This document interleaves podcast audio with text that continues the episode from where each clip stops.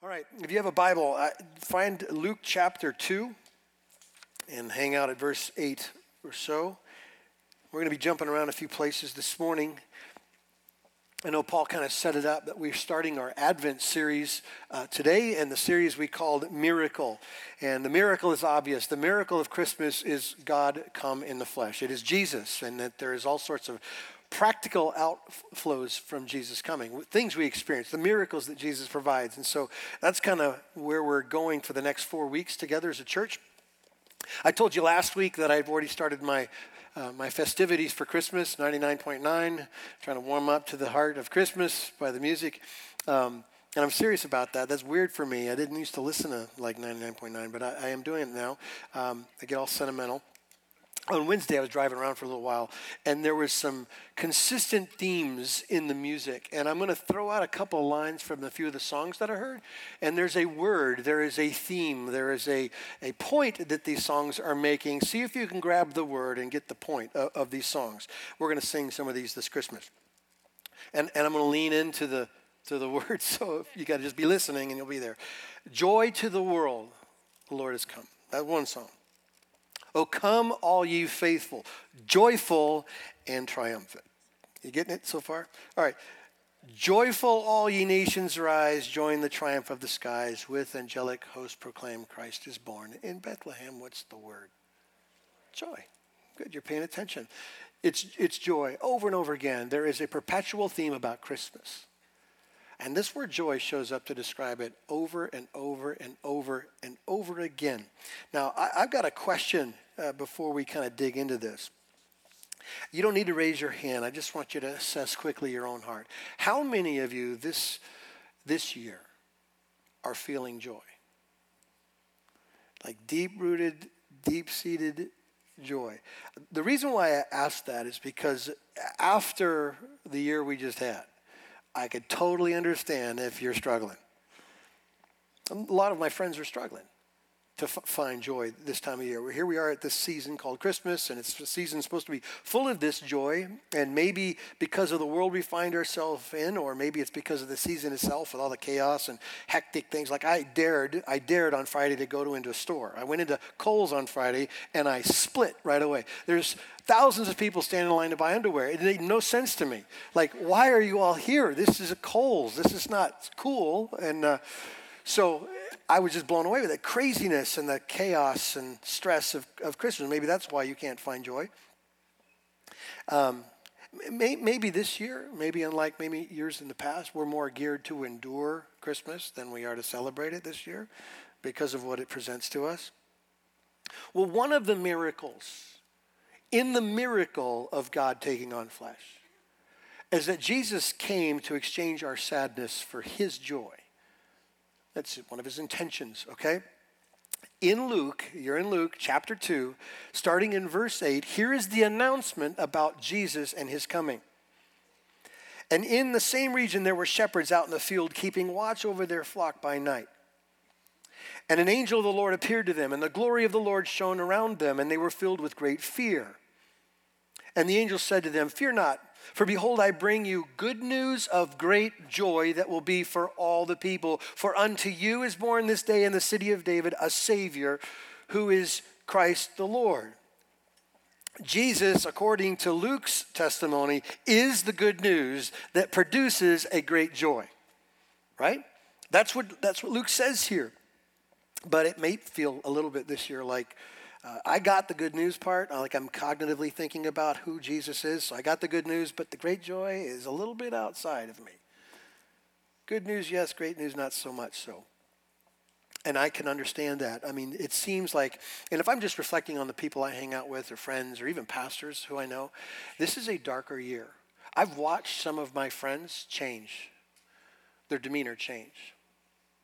They're darker, they look more embittered, they look harder, they look more like coping than than and these are these are men in the scriptures. And uh, concerns me a little bit to be honest with you. I, I think the church needs a reminder about joy. So this morning this miracle of jesus we're going to talk about the aspect of joy that he brings. Does that make sense? Were you aware by the way that joy is a commandment? I mean, I know how we feel. We'd rather have circumstances drive our joy, but, but this text makes it very clear that joy is a command, okay? To the followers of, of Jesus. In Paul's letter, maybe you remember this, in Paul's letter to the Philippian church in chapter 4, verse 4, he says this Rejoice in the Lord always, and again I say, re- rejoice. Some writers who have tried to uh, theme the, the epistle of Philippians have called it the epistle of joy. 16 times Paul references joy and or celebration to the reality of who Jesus is for us. That's what he says over and over again. And if you understand the context in which Paul is teaching this message of joy, it makes it even way more powerful because Paul is in prison when he says, Rejoice in the Lord always. And again, I say rejoice. He's got a whole bunch of phony pretending Christians trying to usurp his authority in the church. And he's being persecuted in prison for loving Jesus. And he's the one who says, Here's what we do, church, always rejoice. Joy is the attitude and demeanor of the church. Paul didn't say in this instruction, Hey, church, by the way, it'd be really nice if you'd consider maybe this season to ramp up a version of joy. He didn't, he didn't suggest to us at all that we would be a good idea if we rejoiced, or hey, by the way, joy is the commandment, so why don't you take a class on joy? He just simply said, joy. have, have joy.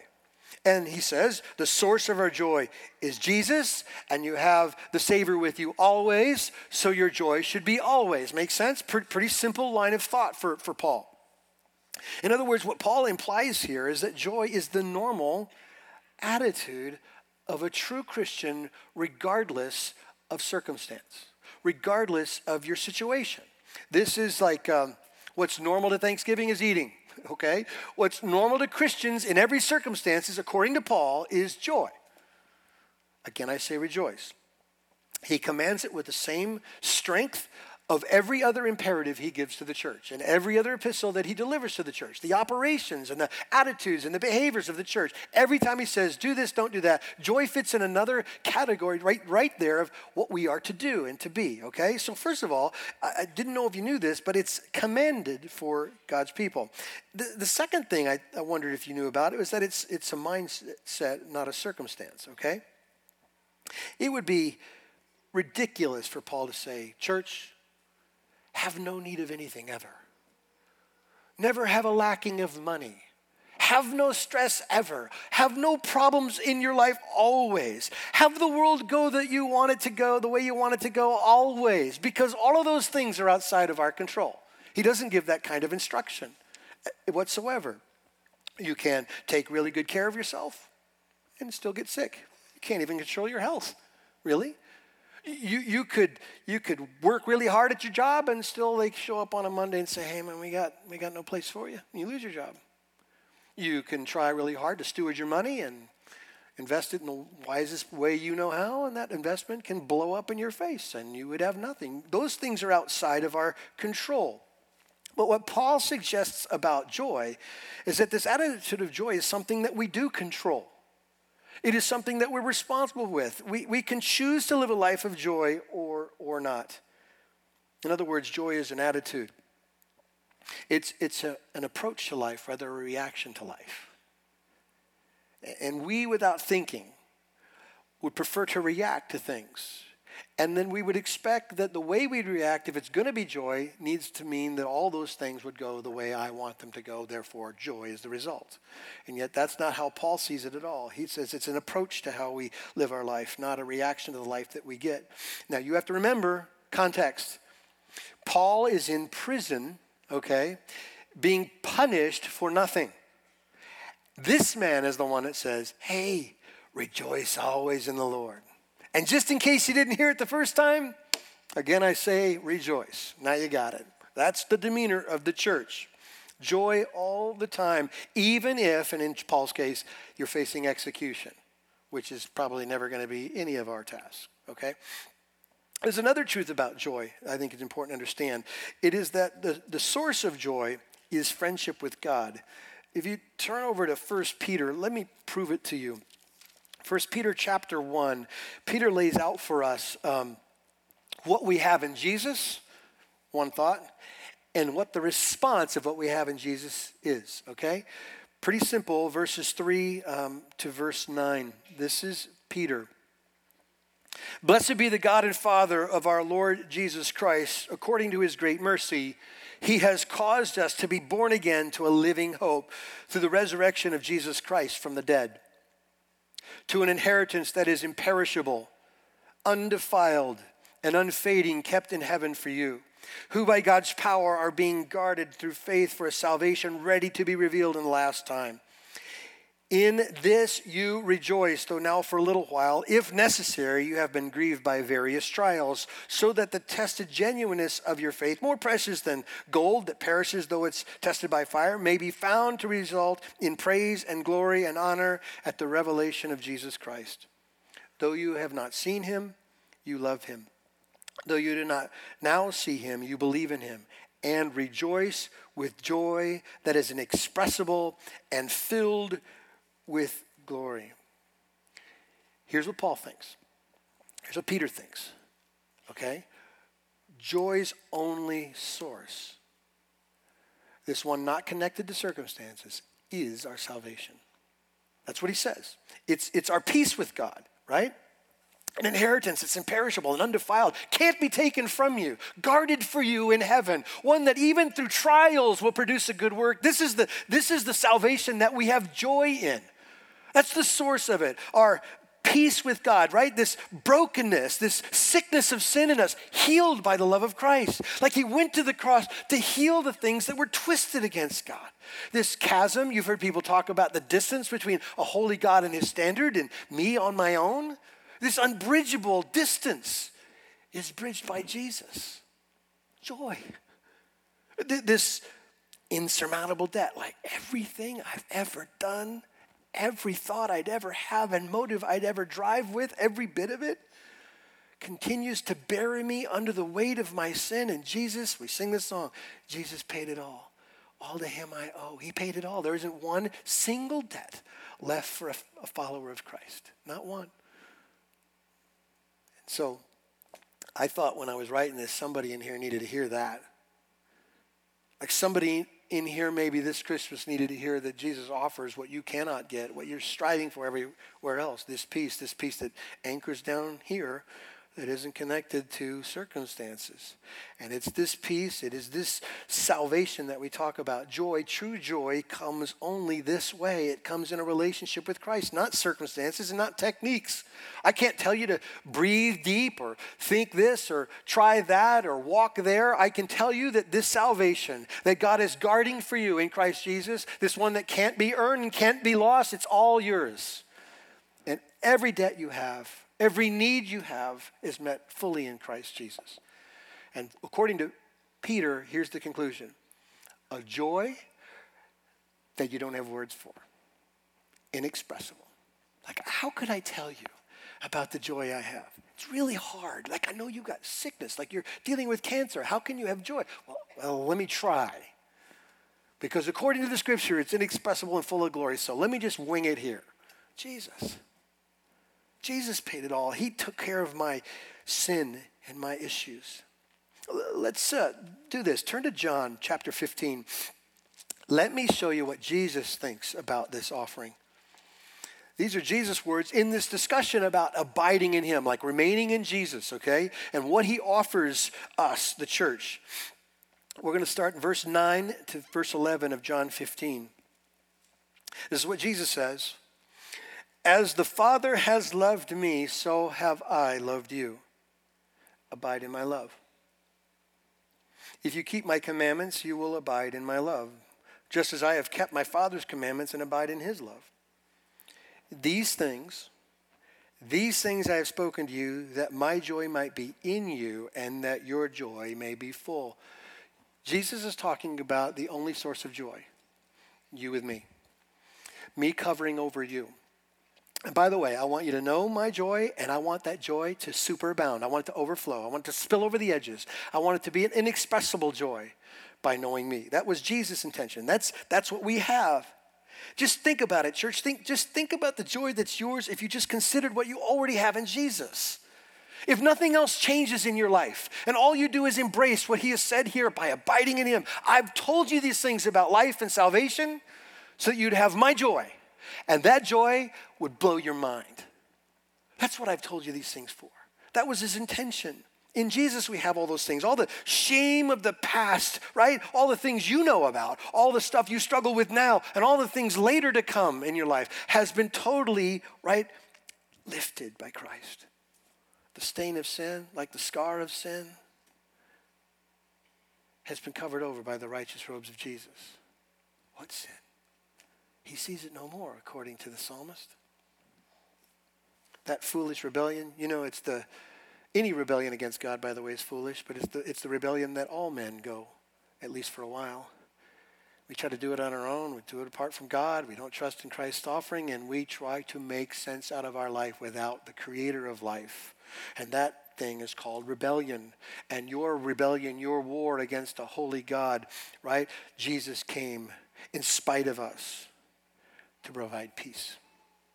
He makes a way and all of it is forgiven, every bit of it through Jesus. Joy comes. This kind of joy comes knowing that you're dearly loved by God. Isn't that what John says in 1 John? How great is the love the Father has lavished on us that we should be called the sons and daughters of God. Joy comes from knowing that you're forgiven not because of you and I or what we do, but because of His grace alone. Knowing that no matter what happens to us, no matter what circumstance, even Paul in prison facing execution, even Paul, going through all that, um, that you and I are going to be more than just okay. We're going to be great. We're loved by the Father. And I'm telling you, if you don't believe that, I know why your joy comes and goes.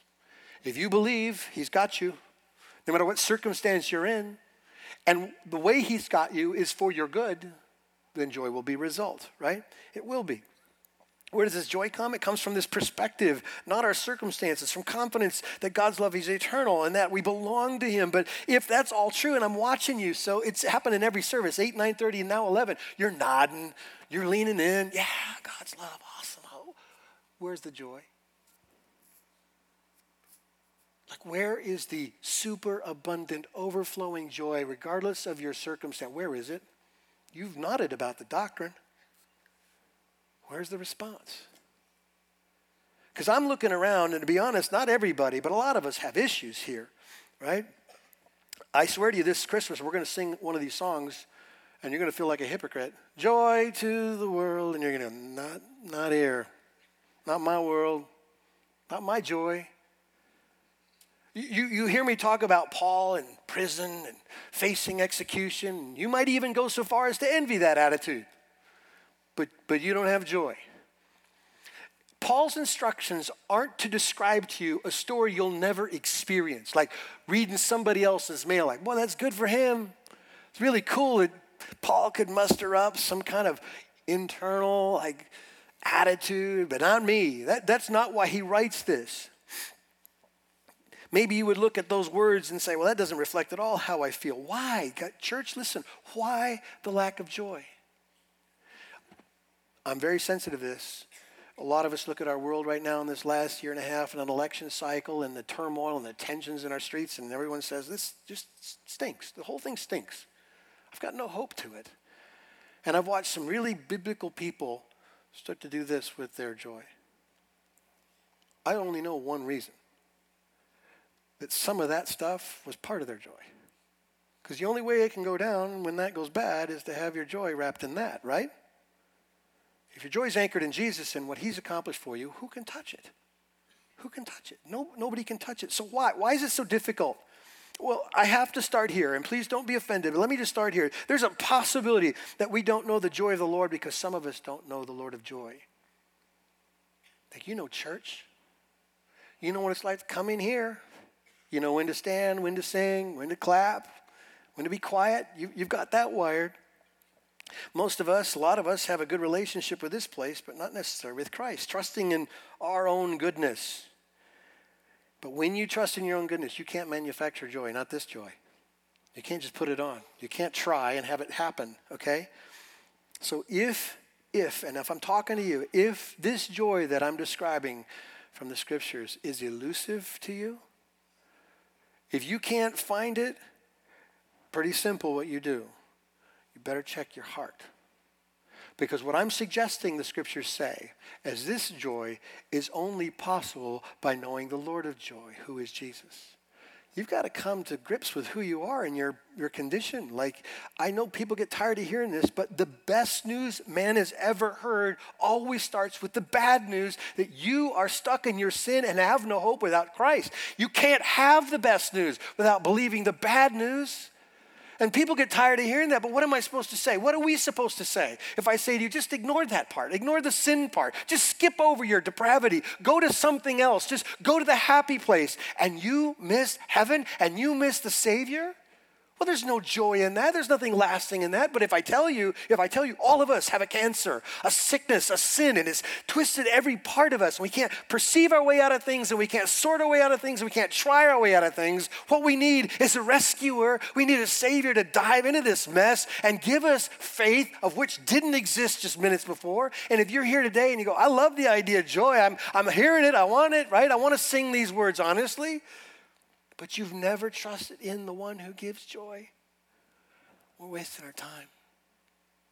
And the most loving, encouraging, happy, best present I could ever give you at Christmas is to say, go after Jesus. Just tell him who you are, right? Just tell him your need, tell him your sin, tell him your inability, and you get everything. You get everything. You get all of the lavished inheritance of the king for you. So maybe it's hard to find. Maybe joy is a, an elusive thing because we don't know the Lord of joy. Maybe, maybe we're confusing joy and happiness with having life go our way. Maybe that's why it's hard to have joy, right? Because we live in a world that says this joy equals pleasant experiences, don't we? Isn't that what we hear all the time? Isn't that what's perpetrated on us? That joy equals pleasant experiences. But I keep going back to Paul in, in this Philippian jail. Do you really think Paul enjoyed prison? Do you really think he was that insane to go, this is good? Do you think in Second Corinthians when they say when he says I was beaten with rod 3 times, do you think he's thinking that feels good? Please, sir, yes, may I have another? Do you think he did that? No. Painful, unpleasant, uncomfortable, frightening, all of the above, everything we'd all experience. But there was something that superseded his reality. And it was the greater reality. I am loved by God. I mean, his hands. He knows what he's doing. And the conclusion is inexpressible joy. And that's why I think that phrase fits there. Because every rational mind would look at imprisonment and execution and go, You're crazy. How can you be so happy? Well, it's hard to tell you, really. It's supernatural, it's inexpressible. God did a miracle in here. That's what this is about. There are going to be times, church, and some of you are living them right now, where you're discouraged and you're depressed you look at what they show on the news and you go, man, I don't want to be here anymore. I don't like this place anymore. I don't like people anymore. It could be you. You could be disappointed. You could be hurt. You could experiencing the failures of others in your life. You could be sick or whatever. I'm just telling you that's part of the human experience. But, but for those of us who trust in Christ and His kingdom, here's what tough times do to us. Tough times make the church ask, what is God up to? God doesn't waste his energies. And he's certainly not out of control. He's in control. So when things, crazy things go on, we should be asking, I don't see it, but what's he doing? There is a ripple to our stories. There's a ripple to your sickness and your sadness. There's a ripple to your hurt and your pain. There's a ripple to the wickedness in the world. God's up to something, and our God can take the mess and sort it out and do a glorious work that demonstrates who He is and do a change in us at the same time. It's an amazing, an amazing reality. Tough times make Christians understand this that God is writing his story, not mine. This is not about me. This is not about having everything go my way. Someday all these pieces will come together. And someday, I swear to you, church, someday you will say, I don't know when that day will be, but someday you will say, it's all good. It was all good because now I know the big picture. I know the ripple. Might happen this side of heaven, it might happen later, but you're going to say it was all good because that's all he can do is good. Why, why is joy so difficult? I would suggest that we are so into artificial efforts and we find out the hard way that artificial efforts don't work. So we experience the disappointment of chasing the wrong things. You know, you've heard me say this before that our flesh is nothing but an idol factory. Buy something, get someone, have some experience, and therefore equals you'll find joy. And I, I, would suggest to you that part of God's gracious way of teaching us that we're stupid is to let us have some of that stuff, only to experience the disillusionment of what things can't do. They can't bring this kind of inexpressible, glorious hope that lasts forever. You and I were made to be satisfied in Him, not in tiny little things. And you've heard this of God, and it's true of Him. He's described as a jealous God. Part of His jealousy is that He will frustrate your joy in anything else until He becomes your ultimate joy. And that's a loving thing to do. If He is the best, then isn't it good that He frustrates all other joys? If He's the best joy. Of course it is. If He said, no, no, go for it, whatever, and you get somewhat sedated by your decisions and your choices only to miss out the ultimate, God wouldn't be ultimately good. So what do we do? We chase all these bunny trails, we go down these places, and have all these expectations. The election will do it, or this man will do it, or this will do it, or that'll change that, or man, it ain't doing it. What will bring me lasting joy? Hmm. Jesus. You see the goodness in that? Yeah, okay. Why is joy so difficult? Because I don't think we see the big picture. Not like Paul, anyway. Paul was tenacious for the big picture. Listen to some of Paul's words. For me, to live is Christ, and to die is gain. That's tenacious. I only want Jesus. And if I die, I get more of Jesus clarity in Jesus. Listen to what else he says. I count everything, not some things, everything as lost compared to the surpassing worth of knowing Jesus Christ my Lord. Everything's a waste of time compared to knowing Christ. Tenacious for the big picture. He saw the big picture. Sometimes I would accuse us of being so close to our issues that we miss out on what God's doing. The church struggles with tunnel vision. Like we're right here, like we're so close to the wall, we don't even know what color the world is. We see trials and pain that are inevitable in life, like things to get out of as fast as possible rather than the beautiful way that God shapes his children into the image of Jesus. I don't know about you, but when I'm sane, I would say, I want to be like Jesus. Would you not? I want to be like him. And he would say, Do you really? Do you really want to be like me? Well, let's get busy. Oh, and by the way, Tim, we got a lesson next week on suffering. And after that, you're going to go through a semester of failure. And, and after that, there's going to be really hard times, and we're going to go through a whole year of disappointment. You want to be like me? Do you really? Because I'll make you like me. I promise. That's the work of Christ. Right? Sometimes we see those trials as something to get out of.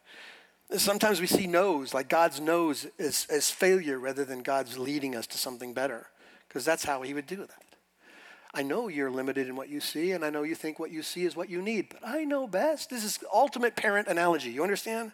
It's like a little kid asking for, hey, can I have more candy?